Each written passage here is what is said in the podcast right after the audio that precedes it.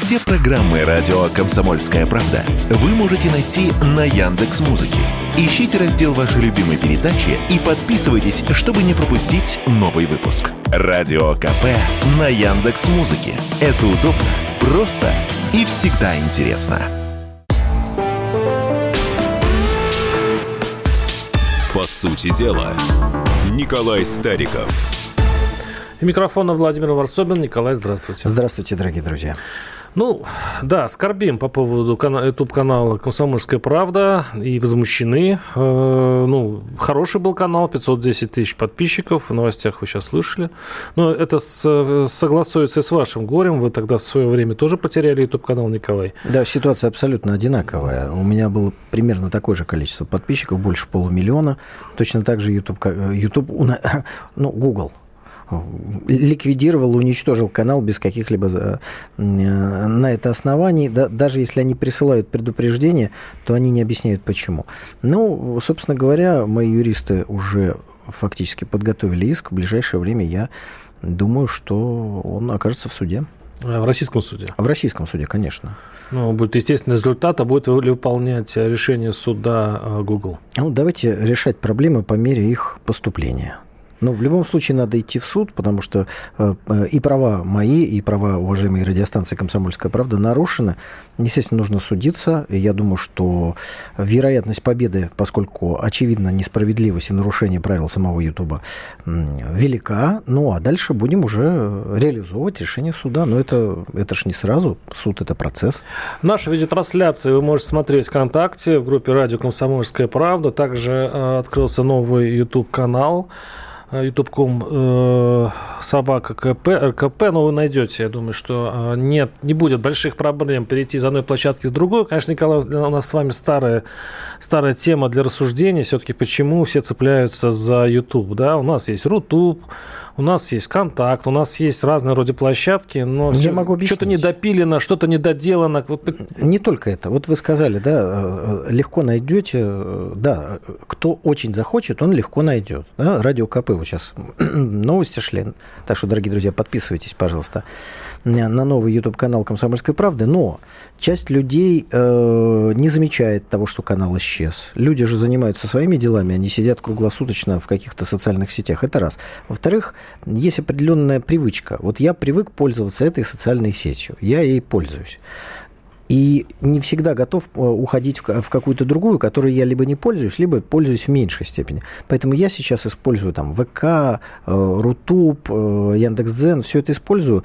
Но с точки зрения там, прокрутки видеоконтента до Ютуба пока это не дотягивает. Но мы надеемся, что, во-первых, компания Google восстановит YouTube-каналы.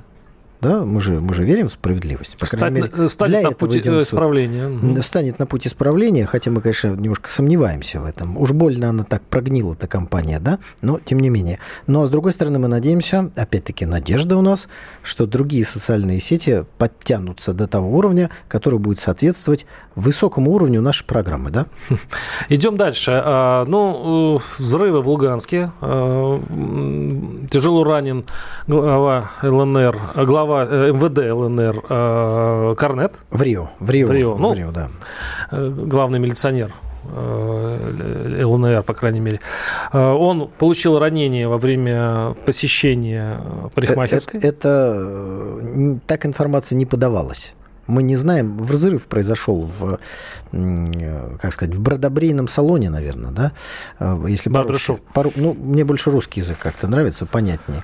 Обстоятельства террористического акта нам не рассказывают, наверное, есть на то определенные основания. Но смотрите, все же происходит одновременно. С одной стороны, происходит этот террористический акт, и очевидно, что целью был именно Игорь Корнет.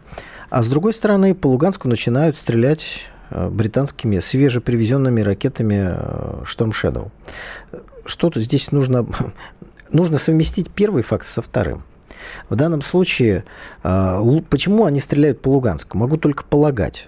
Некоторое время, ну это несколько лет, по Луганску фактически огонь не велся.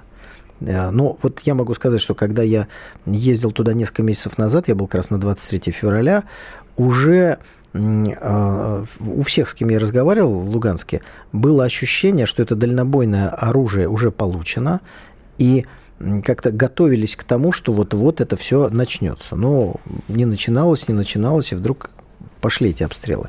С ракетами Storm Shadow наше ПВО сталкивалось еще в Сирии, и успешно их там сбивали. Здесь мы увидели, что э, несколько штук пролетело, прошло. Поэтому перед нами, мне кажется, тестирование определенной тактики применения дальнобойного оружия со стороны э, англичан. Украина в данном случае полигон и говорит, что ВСУ применили, это, мне кажется, достаточно смешная история.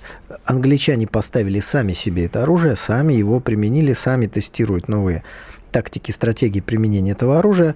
Но на этом же фоне э, вчера ночью в Киеве был уничтожен ракетой «Кинжал» нашей сверхзвуковой, американский э, зенитный комплекс «Патриот». В этой связи э, хочется сказать, что зенитный комплекс «Патриот», который предназначен для защиты чего бы то ни было от, э, от ракет, от опасности, не смог защитить сам себя – вот это, мне кажется, тот факт, который нам нужно тиражировать. Я надеюсь, обломки Патриота будут предъявлены э, публике. Желательно посмотреть. Сразу же, как только части освободителей войдут в Киев, конечно, сразу же будут предъявлены. Вы думаете, киевский режим будет столь глуп, что э, будет рисковать поссориться с американцами? Ну, хочется это, убедиться. Вы представляете, какой удар по американскому реноме? Вот есть великий, могучий патриот, который не может защитить сам себя. Нам не нужны сейчас эти обломки, нам нужно тиражировать эту информацию. Нам нужно э, высмеивать американцев, бить по их реноме. Цель э, очень простая. Для них, для них Украина – это полигон – где они красиво демонстрируют свои новинки, что англичане, что американцы. Поэтому вот смотрите, а мы будем говорить о том, что ну, вот у них такой... Вы преподаете азы пропаганды, то есть, в общем-то, надо, ну, во время Для них это маркетинг. действий... Это... Для них это маркетинг, а, а мы должны понятно. делать им антимаркетинг. И намек будет очень простой. Вот смотрите, они сейчас некоторое количество своих танков привезли в Германию, чтобы передать Польше, смотрите, какая сложная схема, чтобы на них учились, э, значит, какие-то водители ВСУ. Так вот, если э, мы будем бить по реноме зенитному комплексу, намек будет понятен. Ваши танки будут гореть так же. Не надо их поставлять. Не надо поставлять туда авиацию, потому что мы точно так же докажем, что она никчемная, что она смешная, что она прекрасно сбивается и здорово горит. Американцы боятся потерять ну, ну, торговую марку, по сути. Торговую марку, конечно. Так давайте э, поможем им в том, чтобы потерять поэтому или я, чтобы угроза Поэтому была. я и говорю, чтобы это выглядело все-таки не как просто пропаганда, не то, что это как бы какой-то фейк, да, э, который обвиняют обе стороны друг друга. Вот поэтому я и говорю, желательно бы доказательства. Вот если бы, допустим, в свое время, э, когда кто-то там сбил чуть ли не обычный Банка сторож, сто, да, этот самолет, истребитель американский, ну, серб, во время, во время сербской войны. Нет, я имею в виду, вот, что сейчас вот, на вот Украине... обломки валяются, пожалуйста, самое классное уничтожение торговой марки. Вот здесь бы, конечно, было бы видео, фото, было бы во. Вот смотрите, в чем разница между Россией и киевским режимом? Э, сейчас мы говорим не в идеологии, не в бесчеловечности киевского режима, а с точки зрения информации. Вот в Луганск прилетели ракеты Storm Shadow. Россия что говорит? Ракеты Storm Shadow ударили по Луганску. Угу наши ракеты ударили по целям в Киеве, уничтожен этот комплекс. Что говорит киевский режим? Мы сбили 9 кинжалов, они говорят. Мы вообще все сбили, у нас никаких потерь нет. В этой связи я хотел бы, знаете, может быть, предложить нашим военным, ну так, в качестве идеи, может быть, примут ее. А идея следующая. Раз они замалчивают это, давайте сделаем следующим образом. Э, говорим, завтра там, в 12 часов дня будут нанесены три удара ракетами «Кинжал» по целям. Там штаб ВСУ, там администрация президента в, в Киеве, еще какое-нибудь там э, здание, э, здание СБУ. Значит, ловите, ловите. Значит, условие должно быть такое. Мы заранее говорим, так. Э, чтобы люди могли уйти. То есть вот время называем и говорим, ставьте свои патриоты. Пожалуйста. Честная ставьте. сделка. Ставьте. Хорошо. Условие одно. Они же врут всегда, и здесь будут врать. Вот э, цели должны быть выбраны, естественно, с точки зрения э, военной целесообразности, и они должны быть так, чтобы попадание туда кинжала невозможно было замолчать. Потому что врать они будут и здесь. Так. Ну и все. Николай, а почему в этом случае мы ждем такой прекрасного пари, а не ударили по этим объектам давным-давно? Это вопрос к командованию вооруженных сил. Нет, потому- извините, Мы я, я- я спрашиваю, потому что есть еще одна версия, что мы не можем. А вы говорите, можем, но не хотим. Э, Версии могут быть разные. А я предлагаю обрушить реноме западных вооружений. И мораль из этого очень простая. Вы их не поставляете на Украину, тогда и реноме останется. Понимаете? Хорошо. Кстати, если говорить об этих э, английских ракетах э, дальнобойных «Шторм», э, «Шендл», э, у них дальность, по-моему, 300 километров. От 290 до 550. 500 – это новейшие, ну, то есть это новейшие, э, Слушайте, они всегда врут. не экспортная Они модель. всегда врут. Вот смотрите, что, что, что они делают? Они как лягушку варят по частям. Они говорят, мы не будем поставлять. А, Потом мы будем поставлять, но не разрешать э, стрелять по России, это в их понимании по России. Дальше они говорят, мы поставили, но дальность 290. Вы им что, верите, что ли? Хорошо, просто радиус действия что 300, что 500 задевает Крым и даже э, мост. У нас Россия не делится на первый сорт и второй. Второй. У нас есть одна великая неделимая Россия. Вот так и надо относиться ко всей их информации. Добивает ракета, значит, вы бросили нам вызов. Кстати говоря, об этом говорил Песков после э, новости, что эти ракеты будут поставлены, что Россия решительным образом на это ответит. Вот то, что сегодня ночью, это был ответ? Я думаю, что это часть ответа. Но мне не хотелось бы, чтобы всегда инициатива была у нашего противника. Мы нанесли удар, а не мы ответили на их удар. Давайте так ставить вопрос. Нет, ну, э, неплохо бы поставить, но просто так его пока еще никто не ставит в реальности. Мы э, прервемся на пару минут. Э, Николай Стариков, Владимир Варсобин. Александр Коц. Один из лучших военных корреспондентов не только в России, но и во всем мире. Он работал репортером во многих горячих точках. Чечня, Южная Осетия, Косово, Афганистан, Ливия, Сирия, Египет, Ирак, Украина. Каждый четверг в 7 часов вечера по московскому времени слушай на радио «Комсомольская правда» программу «КОЦ. Аналитика с именем».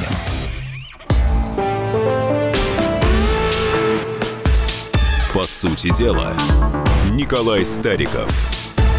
Микрофона Владимир Варсобин. Идем на другую тему. Э, Макрон заявил, что Россия превращается в вассальное государство Китая. Процитирую, что Россия... Макрон заявил, что Россия потерпела геополитическое, уже сейчас потерпела геополитическое поражение. В результате решения Швеции и Финляндии вступить в НАТО, она потеряла доступ к Балтийскому морю и теперь находится в вассальной зависимости от Китая. Подобное, по словам французского президента, было немысленно, э, немыслимо еще два года назад.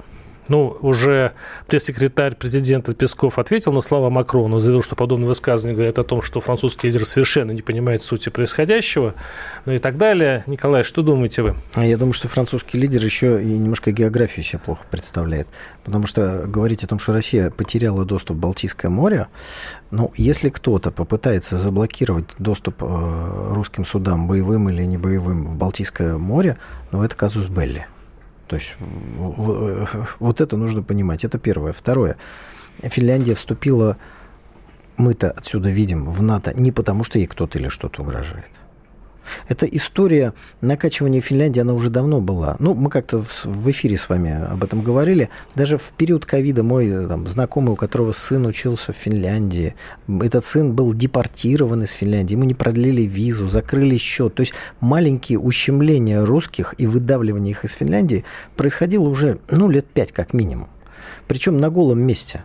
Ничего не происходило. Русские ничего плохого в Финляндии не делали. А Если помните, была как-то тема о том, что страшные русские скупают участки вблизи границы, и потом, значит, большевистские орды через их дачи прямо так на беззащитную Финляндию и обрушатся. То есть не от действий России произошли эти события. Просто прибалтийские страны сначала втащили, а потом Финляндию, Швецию Николай, пока ну, не по втаскивали. вашей логике, любую страну в СНГ, если вдруг она вступит в НАТО, вы тут же скажете, ну, это оно давно хотело и А так больше далее. уже никто не вступит в НАТО. Вы разве этого не поняли? В НАТО из стран СНГ больше никто не вступит. Украина в НАТО не вступит. И глядя на Украину, уже точно никто никуда не вступит. Это Кстати, глядя на Украину, понять. как раз вступила Швеция и Финляндия. Э, из стран СНГ мы с вами говорили. Да? Ну, При всем уважении, собирается. я, как говорится, как э, русский патриот, симпатизирую вам вашему ходу мысли, когда вы Финляндию как бы в страны СНГ записываете, но это все-таки было несколько раньше, в Российской империи, в Советском СНГ Союзе. уже, по сути, не, было. не существует. Да никогда ну, не было. Подождите, такое... давайте, давайте все-таки от, да. дадим отпор Макрону с его давайте, высказыванием. Давайте. Ну, смотрите, Макрон занимается тем, что выгодным ему и Западу свет, э, свете комментирует международную политику. Вот мы же с вами часто говорим о том, что Макрон в вассальной зависимости вместе со всей Европой от США. Ну так? Мы говорим это? Говорим. Вопрос. Мы считаем так? Ну, по крайней мере, я точно, глядя в ваши хитрые глаза, не знаю, что вы считаете на самом деле, э, Владимир, но тем не менее. Официальная точка зрения российского политикума ровно точно такая же. Уже все сказали по нескольку раз это, и это общее место русской политической мысли. Европа сегодня не самостоятельна, это вассал Соединенных Штатов Америки. Так чего удивляться, когда Макрон возвращает нам этот геополитический информационный мячик в виде Вы ни слова говорите о Китае, же. кстати, Николай. Я так вот, он, он э, хочет сказать ровно то же самое. Да, конечно, у нас есть определенная зависимость от Китая. Кто с этим спорит? Но эта зависимость вызвана действиями Запада и нашим бездействием. И мы стараемся, чтобы эта зависимость уменьшалась. Ну, а цыплят, как говорится, по осени считают. Поэтому говорить о геополитическом поражении я бы сейчас, ну, на месте Макрона бы, наверное, не спешил. Мы часто с вами в передаче сравниваем геополитику с шахматами. Когда э, человек затевает какую-то комбинацию, чтобы выиграть противника, он ее должен хорошо просчитать. Я сейчас не о Макроне говорю, а вообще ощущение, все ли так рассчитывала Россия, как происходит. Я сейчас сошлюсь на э, Симонян, Маргариту Симонян, которая э, заявила, опубликовала, ну, это было, кстати, несколько месяцев назад, но это есть э, в ее телеграм-канале. А, по, мне, по ее мнению, никто не предвидел, то есть, во-первых, люди, которые планировали эту спецоперацию, не ожидали, что она затянется так долго. Первый э, параграф второй. По ее мнению, никто этого не предвидел, потому что никто не предвидел, что в прямом смысле будет воевать не Зеленским, а с его с подручными э, ВСУ СБУ, а мы будем воевать абсолютно со всем коллективным Западом. То есть, вот когда Россия столкнулась с новыми обстоятельствами, Разве это не запутало карты? Разве вот эта шахматная партия не пошла по совершенно непредсказуемым, а значит рисковым пути? А, вы знаете, здесь можно долго рассуждать на тему шахмат, но давайте не забывать, что мы не знаем конечного замысла нашего гроссмейстера. Вот вы решили, что вы его определенным образом понимаете, и исходя из этого понимания, которое транслирует, кстати, Запад и навязывает там Киев за три дня, никто никогда такого не говорил, он делает какие-то выводы. Я полагаю, что, конечно же, Россия несколько по-иному видела развитие событий. Объясню почему. Я не знаю военных планов, но очевидно, что боевые действия, в которых гибнут люди, разрушения, ну, конечно, мы хотели их избежать. Ну, ну, ну, было бы странно, если бы мы не хотели их избежать. Не хотели или не планировали? Мы не хотели, чтобы события развивались вот в таком ключе. И были определенные планы. Ну, а что касается войны с э, совокупным Западом, я думаю, что не было иллюзий, что Запад будет помогать. Я, мы об этом тоже с вами многократно говорили. Но думаю, что вот это желание провести э, действия без э, разрушений и потерь, оно давало надежду, что Запад просто не успеет сунуть ногу вот в эту закрывающуюся дверь. Что он будет так солидарен, возможно, в этом была а, такая, ну, не ожидали именно этого. Запад демонстрировал вот это. Я думаю, что если кто и просчитался, то в Киеве. Потому что они надеялись, что Запад прям в войну за них вступит. Ну, как минимум, Польша. А их вот только хлопают по плечу и нет, говорят, то, что ребята, мы будем давайте, во... давайте. Неожиданностью, что мы будем воевать абсолютно со всем коллективным Западом, вот если по версии Симонян, вот это было. Ну, я большим. излагаю свою точку я зрения, понимаю. да. Но это совпадает все-таки с ну, некоторым даже ходом всех этих действий, потому что вот такое... Вот помните, да, мы каждый раз в наших передачах говорим о красных линиях. То есть мы, я даже помню, можно прям каждый месяц взять наши передачи. Вот они пересекли эту линию. А я что-то не помню. Вот Мне кажется, что это термин, линию. который стал смешным, смешным от частого его использования не нами. Мы и с вами не используем. Красная линия разве Ну, смотрите, до того, как вы сейчас вспомнили, мы в начале программы ни разу об этом не говорили. Хотя говорили об ударах по Луганску, говорили о террористической активности я, я говорю, украинских передаче. спецслужб. Не помню, мне кажется, там не было этого. Но ну, надо послушать. Хорошо. Ладно, мы продолжаем нашу э, программу, и э, у нас будет следующая тема, связанная, Николай, я, это я просто так листаю, у нас тур Зеленского по Европе. А, Зеленский встретился и с Папой Римским, и с Шольцем. Мне кажется, он вообще-то из Европы, Европы не покидает. Это, все преподносится для украинского избирателя, что он ездит и, собир... и, и, пытается выбить из европейцев еще оружие. Ну, просто вот, вот сейчас кадры... Правда, с Папой Римским а... это не проходит, да. А, ну, с Папой Римским он видится не так часто, а вот с премьер-министром Великобритании пять раз за последние полгода там менялись э, премьер-министры, а визиты совершались. И каждый раз это подается как некий прорыв. Знаете, вот, наконец. Зачем он туда ездит?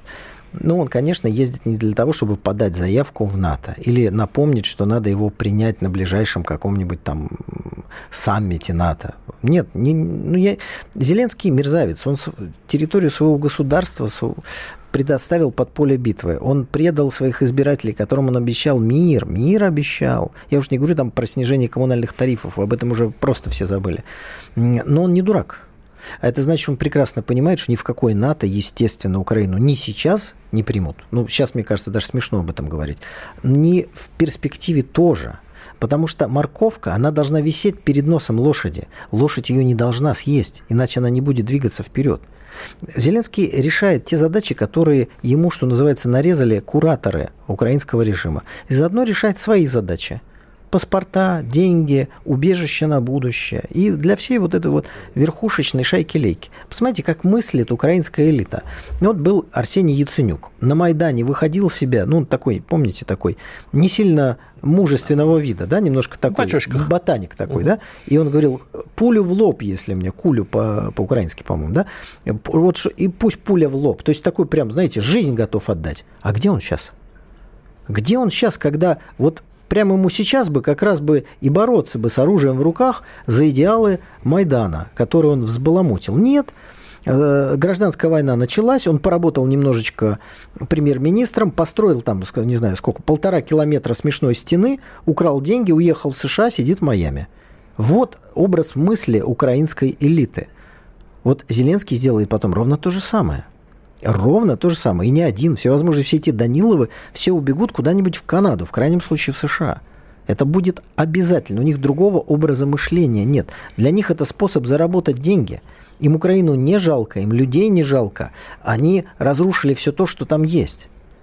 Поэтому их конец абсолютно понятен. Я, я, я, да, да, да, понятен и ваше суждение. Я понимаю, что вы хотите сказать, что они ездят по Европе. Он и, ездит собирать деньги. Собирать деньги, собирать деньги и договариваться о том, что когда придется бежать, чтобы там... Ну, я вот так, я так зацепился за эту фразу. Но у меня такое впечатление, что до этой стадии, пока ему далеко, и он действительно собирает, а, деньги, б, он выпрашивает истребители, что для э, российской армии не есть хорошо. Владимир, вы взрослый мужчина. Вы действительно думаете, что истребители можно вы выпросить без желания другой стороны их передать. Глядя на Зеленского, как он вытаскивает по, по, по, то есть по вот, дальше и ракеты, и он близок то к есть я вам сейчас еще сыграю Абрамсы на рояле. он тоже так выбивал. Да, там принимается решение, а потом выходит Зеленский и говорит, мы требуем решительно, их передают. Сначала принимается решение, а потом он просит и требует.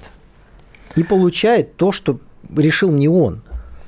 Хорошо, Николай Стариков, Владимир Варсобин. У нас сейчас будет небольшой блок новостей. Оставайтесь с нами и будем зачитывать ваши сообщения, кстати. По сути дела. Публицист Георгий Бофт знает. Он знает, кто виноват, что делать и как нам быть дальше. А вот на ЖКХ я заметил, что цены нифига не снижаются, потому что куда же ты денешься с подводной лодки. И на бензин почему-то цены не снижаются, хотя у нас его должно быть хоть залейся. Или вот газ, например. Тоже я смотрю вот на газовый счетчик, ни хрена не снижаются цены на газ. Почему же так? Программу «Бофт знает» слушайте каждый четверг 8 часов вечера по московскому времени на радио «Комсомольская правда». А вы хотите что? Вы хотите какую-то пропаганду вести или вы хотите до истины докопаться?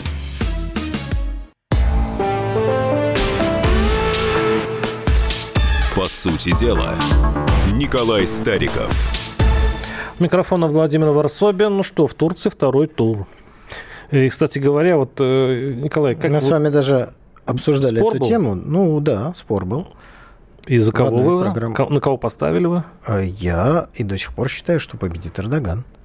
Я бы примкнул к вам, потому что на, э, его... А тогда вы от меня отмыкались. Нет, я сейчас, сейчас немножко переанализирую. Дело в том, что фамилия у его соперника невыговариваемая. Кылыч Дороглу. Я думаю, уж пусть будет простой Эрдоган. Я вам Привычная дам совет. фамилия. Вы говорите президент Турции. И все поймут. Да, придется, придет случай победы оппозиции, придется э, говорить именно так. Об Но этом единственное, что- Кылыч Дороглу. Давайте пока не будем э, учить эту фамилию, да. Э, опять-таки, выборы не наши. Но Но заметьте, определенное влияние на нашу ситуацию, безусловно, эти выборы оказ- э, окажут. Что тут, э, Николай, а заметьте, полпроцента не хватило Эрдогану, чтобы стать снова президентом без всяких проблем. Вы представьте, какая у них избирательная система, где полпроцента решают.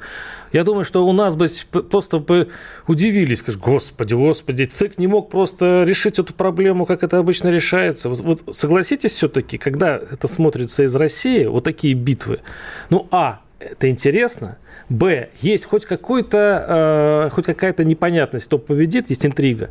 Владимир, хочу И- и- еще раз сказать, что как-то вы очень линейно Ну почему мыслите. линейно? Я же Вот вижу давай- живые выборы, А наконец-то. давайте на секунду представим себе, что замысел Эрдогана победить в два тура. И для того, чтобы получить максимальную поддержку России... ситуацию? Ну, Подождите, я вот вам сейчас, как говорится, э, гипотезу. Да? Давайте, для хорошо. того, чтобы получить э, зерновую сделку, еще какие-то другие ну, скажем так, льготы с российской стороны. Например, мы перенесли на 600 миллионов долларов оплату а, значит, за определенные поставленные ресурсы. Не простили, перенесли. Если вы выиграете, вы, может, не получите всего этого, потому что вы уже победили, чего вам помогать. А здесь так немножечко разыграть свою слабость.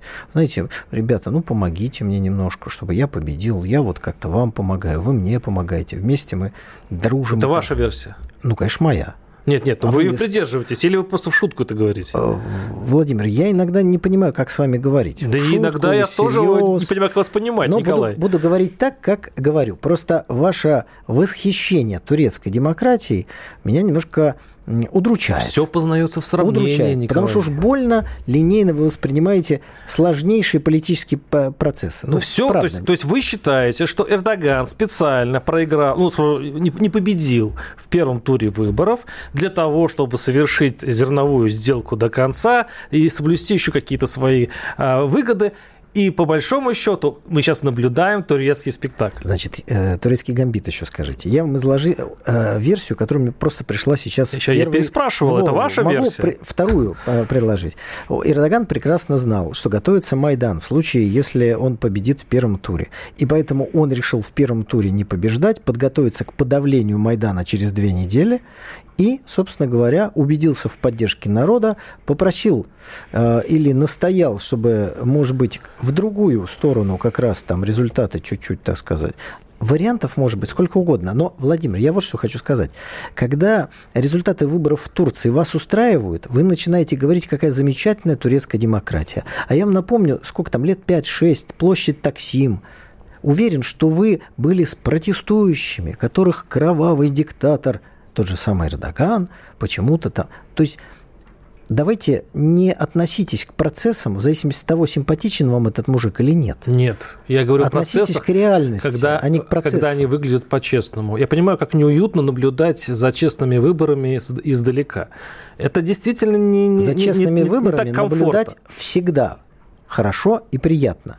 Но политика – это не только выборы, это больше, чем выборы. Я просто вспоминаю, Николай, когда вы э, вернулись с прошлых думских выборов, и вы минут 20 здесь э, рассказывали, просто, причем делили все на 5, на 6, чтобы не, сказать лишнее, но вы были очень Владимир, разгневаны вы думаете- ходом российских выборов, это я помню. Владимир, если вы думаете, что у меня э, взгляды меняются, нет, они у меня не меняются. Но э, раз вы такой горячий сторонник выборов, вот вам пример, пожалуйста.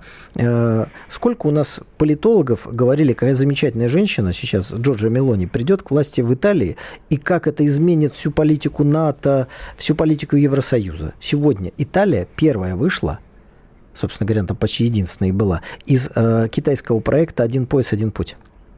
Вышла Италия. Что, что такое вошла и вышла? Это ничего. Этот проект пока э, инициатива. То есть Италия ни деньги не вкладывает, ни в нее не вкладывает. Это политический жест. То есть, подчеркиваю, человек, за которого голосовали как противника американской политики, который должен был изменить, бежит теперь впереди паровоза американской политики в угоду американцам, выходя из китайского проекта, который еще, собственно говоря, является таким умозрительным. Вопрос, зачем? Для того, чтобы, знаете, как вот Ослик прыгал э, в одном из американских фильмов. Я, я, меня возьмите, меня возьмите. Я вот высоко прыгаю. Давайте вернемся да? в Турцию. Так, напоминаю результаты. Мне даже морковка не нужна, я сам просто прыгаю, понимаете? Да.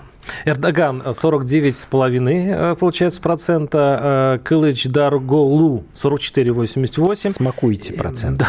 Наслаждайтесь, Нет, Владимир. я сейчас, чтобы вы посчитали, я для вас все, все цитирую. А теперь третий персонаж. Синан Оган. 5,17%. Э, Он поддержал оппозиционера. Если мы сейчас арифметически сложим, э, Получается, что ну, Эрдоган это шаткие позиции во втором туре. Я хочу вас спросить, как, как вы думаете, все-таки останется ли Эрдоган у власти? Я уже ответил. Вы думаете, При... что у меня за время нашей программы... Каким образом? Окей. Каким образом... Выиграет выборы. Да. Каким образом Другого способа у Эрдогана стать президентом, вернее говоря, остаться им не существует. Только выиграть выборы. Как он избежит вот этих электоральных угроз, когда идет при сложении двух оппозиционеров, у них получается больше 50%? Эрдоган выиграет выборы. Ну, то, то есть это, вы, это что-то религиозное добавилось в нашу программу. Но поскольку вы в восторге от турецкой демократии... Давайте... Что с вас так обижает Подождите, это? Уважаемые радиослушатели, 28 мая, когда пройдут выборы в Турции, запомним, как Варсобин любит турецкую демократию, как он восхищается подсчетом голосов, чтобы ни один Варсобин нам не сказал, что во втором туре как-то не так посчитали голоса, и Эрдоган победил. Нет уж, я рассказали, я считают вам, все здорово. Я вам открою секрет. Прекрасно Мне считают. глубоко, глубоко плевать, кто выиграет эти выборы, Эрдоган или этот второй. Потому что, по большому счету, даже... Ну, хотя бы скажите фамилию-то, потренируйтесь Ну, это изуитство. Кылчедарглу. Ну, Неправильно. Сейчас, Кылчедар Даролглу. Вы все по-английски. Kill – это убивать по-английски. Киллыч. Ну, нет, это я не, смогу произнести, к сожалению. Так вот, я, видимо, буду тренироваться. Когда, если он будет президентом, я в итоге натренируюсь. Так вот, мне главное даже не это, потому что и сама политика не сильно изменится Турции, если даже власть поменяется. Политика Турции сильно изменится. И вот это как раз и является для нас фактором ну, какой-то такой симпатии к Эрдогану. Он, по крайней мере, нам понятен. А вот что сделает этот тот товарищ, чью фамилию вы никак не можете прочитать. Это ужасно. А, да. Сложно сказать. Дело в том, что как не прочитать его фамилию, так и не прочитать его дальнейшие шаги. Вот в чем проблема. Фамилия сложная и пассажир. Вы же не можете консервировать президентов на века. И еще да, даже у соседей. Они же не могут быть до конца понятно. Придется все-таки а, подпускать других свежих игроков, чтобы с ними работать. Владимир, я Вообще вас иде- идеально, сейчас. идеально. Вообще работать с ними до избрания.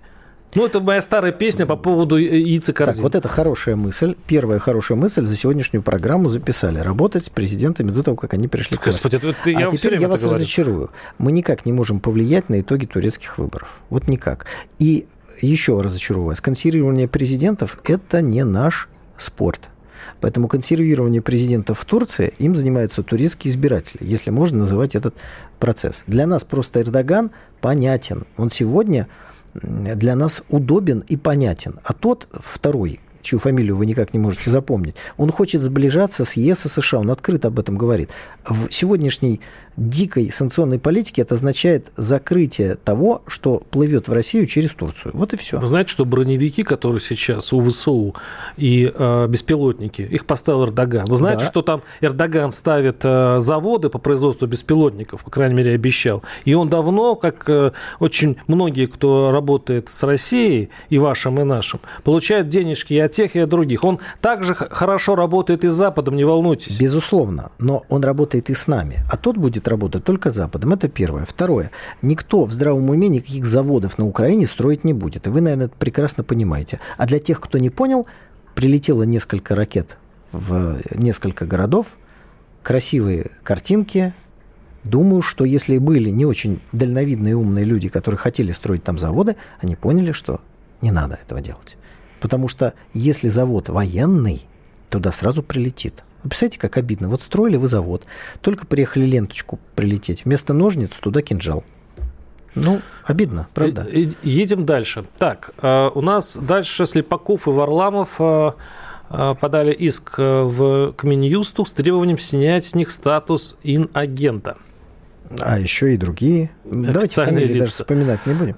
Да, они подали э, этот иск. И удивительное дело, когда четыре иноагента подают один и тот же иск в течение двух дней. А, Галкин еще. Да, да, да. да. Ну, да, да это да, значит, что кто-то им эту Который идею либо на, навязал, инагентом. либо объяснил. Вот, э... А вот этот Приоткройте завесу этой тайны. Почему все трое ринулись э, в российский суд? Слушайте, они, видимо, хотят нащупать какую-то брешь в законе об иноагентах. Я это воспринимаю так. Поэтому ждем судебного заседания, это очень интересно. И ждем решения суда справедливо, конечно. И ждем следующей части нашей передачи, где все-таки это обсудим э, еще чуть сильнее, потому что Потому что все-таки э, интересно, еще, еще и Пугачева наверняка приедет снова, и опять будут пересуды. Мы э, звезд особых, э, особо с тех старых, о которых помним, мы э, их э, не забываем и все очень хорошо обсуждаем. Итак, э, Николай Стариков, Владимир Варсобин. Услышимся через пару минут, а сейчас небольшой блок рекламы. Думаете, понедельник день тяжелый? А как же пятница? Нашим ведущим некогда думать о выходных. Никита Данюк и Владимир Варсобин, не жалея сил и нервов, подводят самые честные итоги недели. Каждую пятницу в 7 часов вечера по московскому времени на радио «Комсомольская правда» слушайте программу «Тактика Данюка».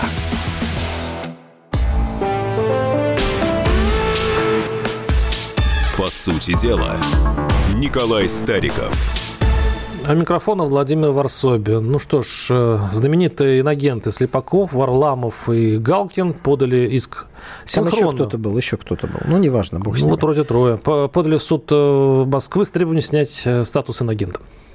Вы, вы, вы говорите, что они нащупали они, какой-то проре, какую-то прореху в законе. Ну, Владимир, мы опять-таки с вами взрослые люди. Поэтому мы понимаем, что когда Зеленский приезжает в Англию и говорит, дайте мне самолеты, то ему никто ничего никогда не даст и даже разговаривать с ним не будет, если этот вопрос не будет решен э, заранее.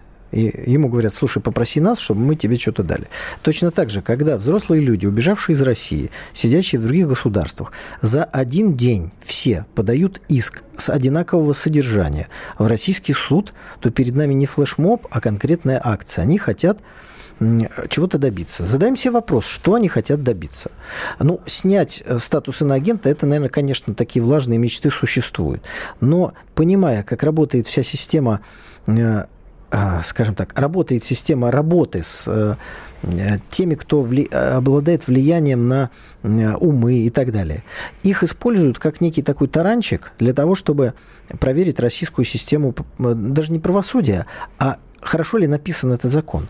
Потому что вот это. И подается сразу несколько исков. То есть давайте как бы вот в разные суды несколько исков попробуем. Какая это разница, а, как, как написан закон, когда судят судьи, которые себе не враги, мягко говоря. Это вы так считаете. Я надеюсь, что э, будет очень интересно смотреть или слушать, читать про эти судебные заседания, когда Э, эти господа должны будут доказать, что они не получали денег из-за а границы, что является одним из э, условий получения статуса иноагента. Сейчас, да? кстати, это даже не обязательно. финансирование. Сейчас это не обязательно. Ну, даже. в общем, внимательно за этим следим. Моя точка зрения такая. Хотят нащупать слабину в этом законе. Ну, вот не более того. А я почему-то представил сейчас, что они вдруг возьмут и приедут все вместе. Такой флешмоб. Подождите. Э, первый вопрос. Им кто-то мешает сюда приехать? Нет, я просто Нет. представил. Нет. Ну так и пусть приезжают еще раз, за, из того, что их признали иноагентами, есть целый спектр э, ограничений. Например, нельзя работать, условно говоря, с бюджетными деньгами. Вот был а, Слепаков, да, лицом э, рекламы одного из банков с государственным участием. Он больше не может. А ему обидно, ему хочется. Нет, они даже не думают по, по То поводу есть там есть ряд ограничений. Работ, банков и так далее. Плюс ты должен всю информацию, которую ты выдаешь, помечать вот этим иностранным агентам. То есть вот это все. Но и их никто не мешает, им никто не мешает туда-сюда ездить, жить обычной человеческой а как жизнью. пиар-акция, как ну, с точки зрения пропаганды. Пропаганда будет... чего?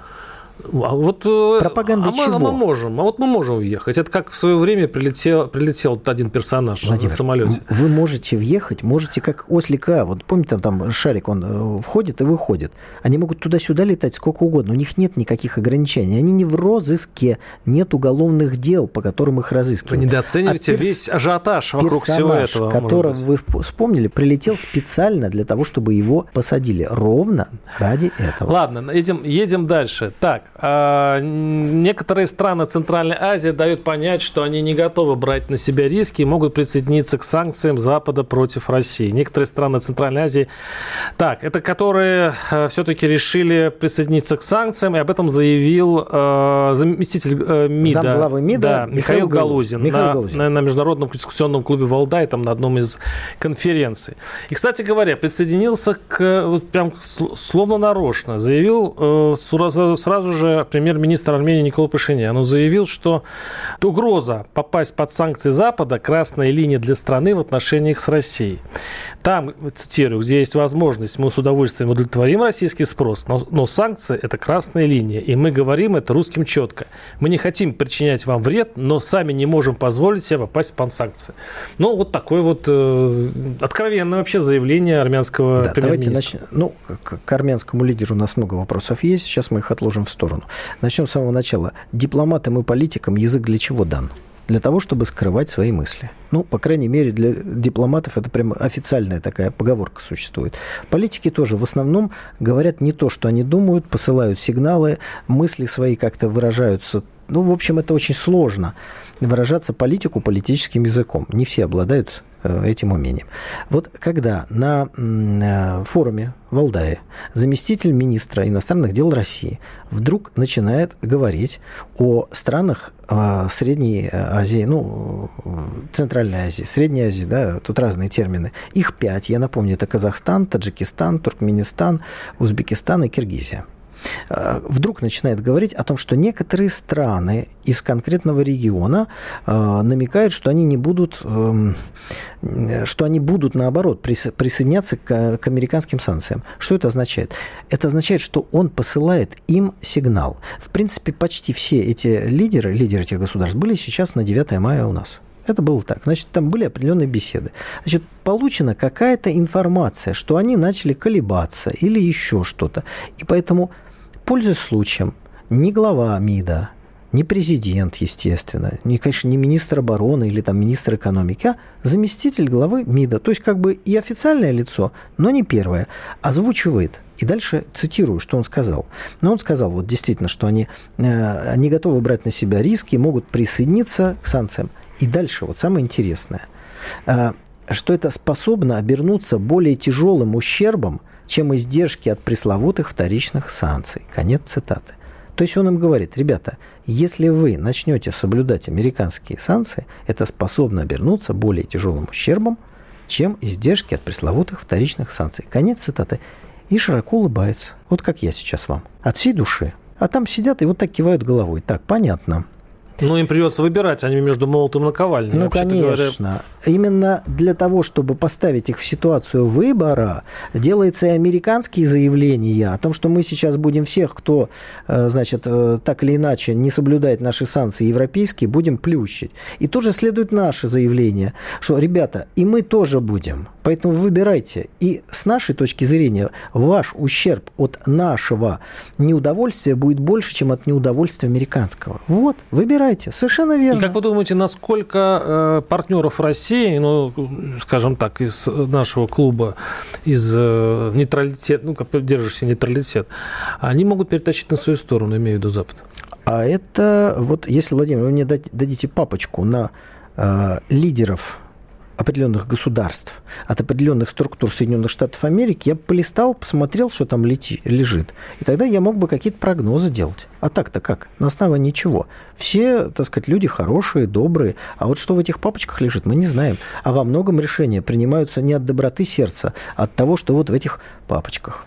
А разве это не решает калькулятор, что выгоднее? Ведь на самом деле, если сравнивать э, те санкции, которые может принести Запад, и те профиты, которые идет, допустим, э, э, к чему приводит параллельный импорт, ну, не, не очевидно, что все-таки плюсы будут на нашей стороне. Я вам отвечу вопросом на вопрос, хоть это считается невежливым. Э, вот мы с вами сказали, что у нас есть вопросы, там, например, к президенту Армении. Вы уверены, можете сказать, что он всегда действует, исходя из интересов Армении, а не исходя из каких-то иных? Ну, сейчас у него такая ситуация, что, что боюсь, что да? он в интересах Армении сейчас больше мучается. Так вот, когда... Как работает система американского сбора компромата? Зачем они Ангелу Меркель про, прослушали? Ну, что, им очень интересно. Рецепт Информация пирожков, правит миром.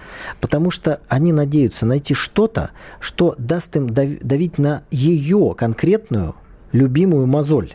И она будет действовать в интересах сохранения инкогнито и мозоли, а не в интересах Германии. Вот что это такое. Поэтому я говорю, вы мне расскажите, что есть на этих товарищей. Тогда будет понятно, что они сделают. А так это такое рассуждение очень поверхностное. Ну, вообще, конечно, отношения между Россией и Арменией, особенно после того, как с Грузией потеплело, очень сильно потеплели отношения, буквально на прошлой неделе, но вызывают некоторые уже совсем уже такие тяжелые вопросы. Что делать Москве с Ереваном, а Ереван не знает, что делать с, с Баку. Подождите, вот постановка вопроса вопрос сама неправильная. Москва ничего не должна делать с Ереваном. Это древний город, столица дружественного нам государства. Но, потеплее... Но реагировать на такие вот э, заявления она должна или нет? Ну, может быть, заявление какое-то сделать. Ведь это э, говорили про э, Центральную Азию, но ведь это относится не только к центральноазиатским государствам. Так что сигнал послан. Беспокоиться, мне кажется, здесь не стоит, что кто-то чего-то не услышит. Ну а что касается Армении и Грузии, я хочу вам напомнить, что э, Армению от России отделяет территория Грузии. Почему американцы там, собственно говоря, так и уцепились? Поэтому потепление отношений России и Грузии, оно, а мне кажется, должно вызвать и улучшение отношений России и Армении, хотя я бы не называл их ну, плохими, что ли? Конечно, Наш нет. слушатель пишет, э, Варсобин, почему грузинский народ обрадовался отмене виз? Он действительно обрадовался. То есть, и я, кстати, много писал. А почему он обрадовался? Я объясню. Я много писал из Грузии, из Грузии еще лет пять назад. Это было не модно совершенно. Я говорил, что грузины очень хотят попасть в Россию. Они очень хотят нормальных рейсов, и они хотят учиться, зарабатывать и прочее. Просто у нас тогда было антигрузинское вахханалия, э, ну и в не, Грузии. Не, это там было и в Грузии анти, антироссийская, то есть у нас была взаимная такая. И такие речи не были вообще услышаны, что, оказывается, есть э, общее желание у грузин, как минимум. Так выяснилось, что и, и Россия тоже, рад, и русские радуются, потому что, наконец-то, прямой рейс для туристов. По большому счету, это облегчение для всех. Это то место, где политики только портили дело. Вот политики просто портили народу э, и туристам, и Вы сейчас имеете людям. в виду президента Грузии? И все власти, все власти этого, российские портили э, эту, эту музыку, как говорится, спокойную жизнь э, граждан, которые между э, Тбилиси и Москвой путешествовали, и грузинские тоже, в общем, Владимир, этим занимались. следующую программу мы начнем с того, что вспомним, почему так было. Да, мы как, как-нибудь посвятим эту, этой истории целую передачу. Оставайтесь с нами, вернемся через неделю. Николай Стариков, Владимир Варсобин. По сути дела,